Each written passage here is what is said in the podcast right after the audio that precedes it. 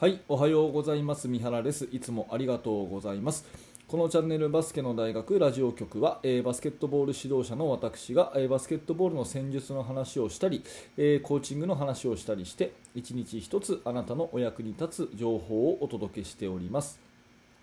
えー、本日はしがつここのか金曜日ですね。えー、聞いていただいている皆さん、いつも本当にありがとうございます。えーまあ、もう週末金曜日ですが、いかがお過ごしでしょうか。明日の土曜日、あさって日曜日、まあ、今週の土日あたりで、まあ、大会っていうような、ねえー、方も多いんじゃないかなと思います。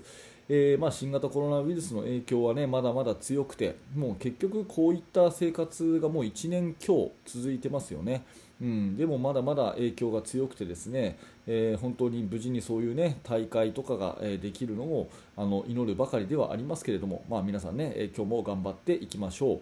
はい、えー、今日のテーマはですね、試合に負けないみっつの戦術ということで、まあ、この、ね、タイトルだけ見ても、まあ、刺激的っていうか、おっと思って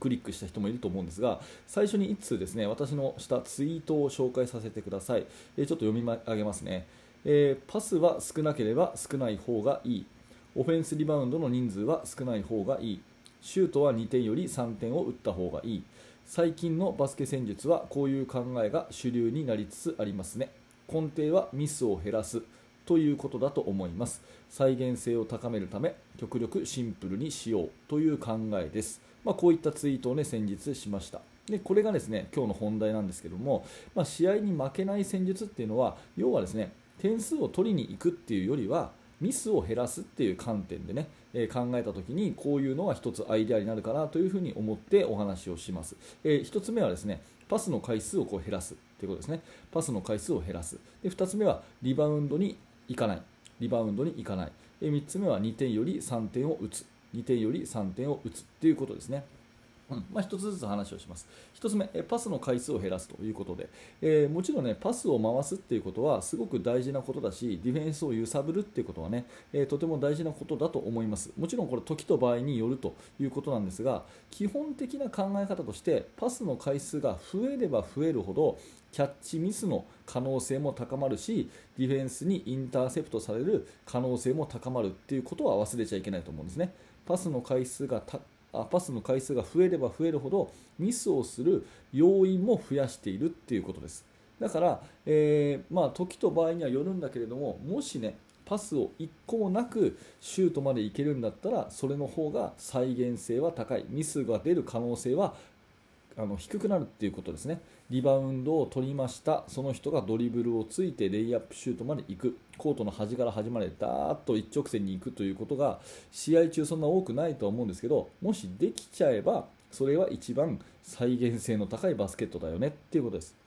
でそういうふうに、ねえー、考えていくと、ドリブルでアタックしていって、ディフェンスが来たらパスをさばく、ね、打てるところで打つっていうふうに、パスの回数をなるべく少なくするための努力っていうのは、ミスを減らすためにすごく大事だと思います。えー、パスミスがどうも減らないねっていうようなあの人がいたとしたらですね、パスを無駄なパスがないかっていうところを点検してみると、意外とあのミスを減らすための近道が見つかるかもしれません。えー、私はね、そんな風に思ってます。あのドリブルなしの練習をねしたりとか、パスの重要性は結構私はね、えー、選手にこう伝えるタイプのコーチなんですけれども、パスの回数はそもそもは減らした方がいいんだぞってことは合わせて伝えるようにはしております。はい、これがいってんめですね。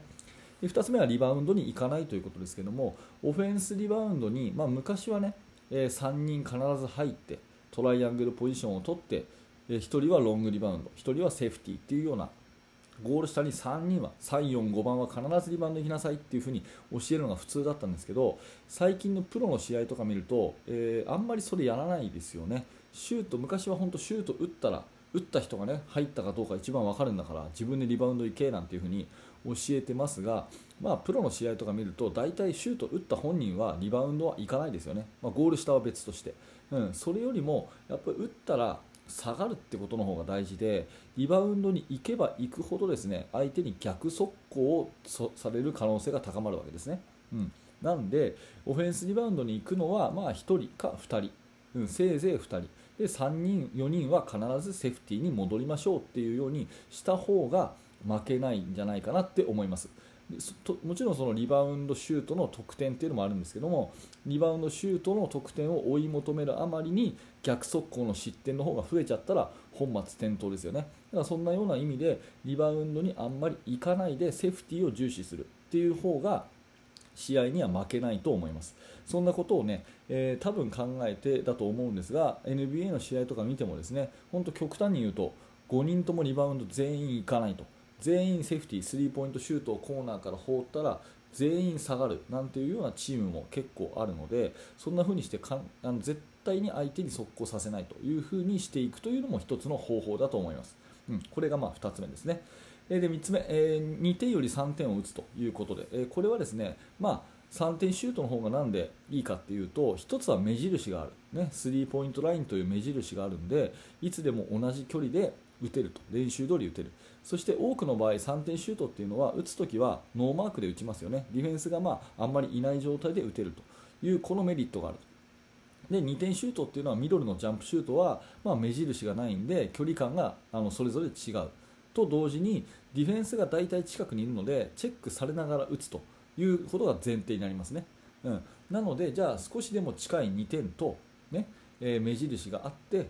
そして、えー、邪魔されないスリーポイントとどっちが簡単かって言ったら、確かにリングからは遠いんだけれどもスリーポイントの方が、まあ、再現性が高いんじゃないのっていう考え方が結構最近は主流だったりします。なので、まああのー、プロのチームの方はやっぱり、あのー、ミドルシュートはなるべく避けてスリーポイントを打つと。で、できればコーナーからのスリーポイントを打つ。なぜならばコーナーはあのリングからの距離がちょっと近いからということですよね、うんまあ、そんなようなことを考えたときに、えーまあ、にてんシュートを打つよりはちょっと下がってね、遠くから打つっていうのはちょっと慣れが必要だし勇気がいるんだけれども、スリーポイントを打った方が、まあ、再現性は高いというような、そんな話が、えーまあ、最近のバスケットなのかなというふうに思います、えー、とまとめていくと、パスの回数は減らした方がミスが減りますよってこと、オフェンスリバウンドに行かない方が逆速攻は食らえませんよということ、ね、にてんよりもさんてんの方が再現性の高い簡単なシュートになりますよということ、まあ、このみっつぐらいがですね、えー、負けないための戦術かなというふうに思っていて、最近のバスケットはねこういうことが多いので、あのいい意味でねどこのチームも似たようなバスケットをすることが多いかなというふうに思います。で、えー、まあ最後まとめとしてですね、私が今日何を伝えたかったかというと、やっぱり勝ちたいので勝つための戦術を考えるっていう側面が多いと、どうしてもね、えー、ギャンブル的なものになるっていうところがあるんですね。点数を取るためのことを考えて、点数を取られないためのことは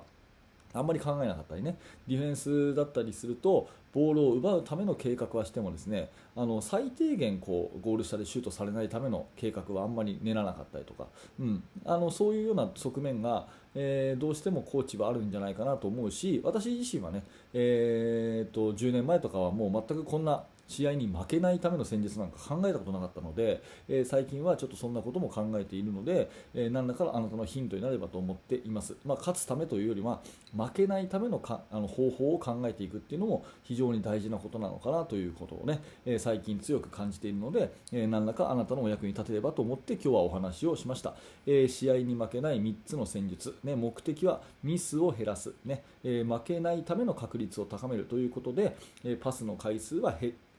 少ない方が理想ですよということ、リバウンドに行かないんだったら行かない方が逆速攻を食らえませんよということ、ね、にてんよりもさんてんの方がリングからは遠いけど再現性が高いですよというお話をさせていただきました。はい、ありがとうございました。えー、このチャンネルではいつもこんな感じでですね、えー、毎朝しちじ更新しております。えー、もし何らかお役に立ったということがあれば嬉しく思います。ぜひグッドのボタン、そしてチャンネル登録よろしくお願いいたします。そして現在ですね、無料のメルマガ講座というものを作っています。バスケの指導者の方向けにメールでね、私の方からチーム作りについてのアイデアをお届けするサービスです。最初のいち通目でですね、練習メニューの作り方という無料の動画教材もプレゼントしてますので、もしよかったら登録してみてください。説明欄にリンクが貼ってあります。はい、では最後までありがとうございました。三原学でした。それではまた。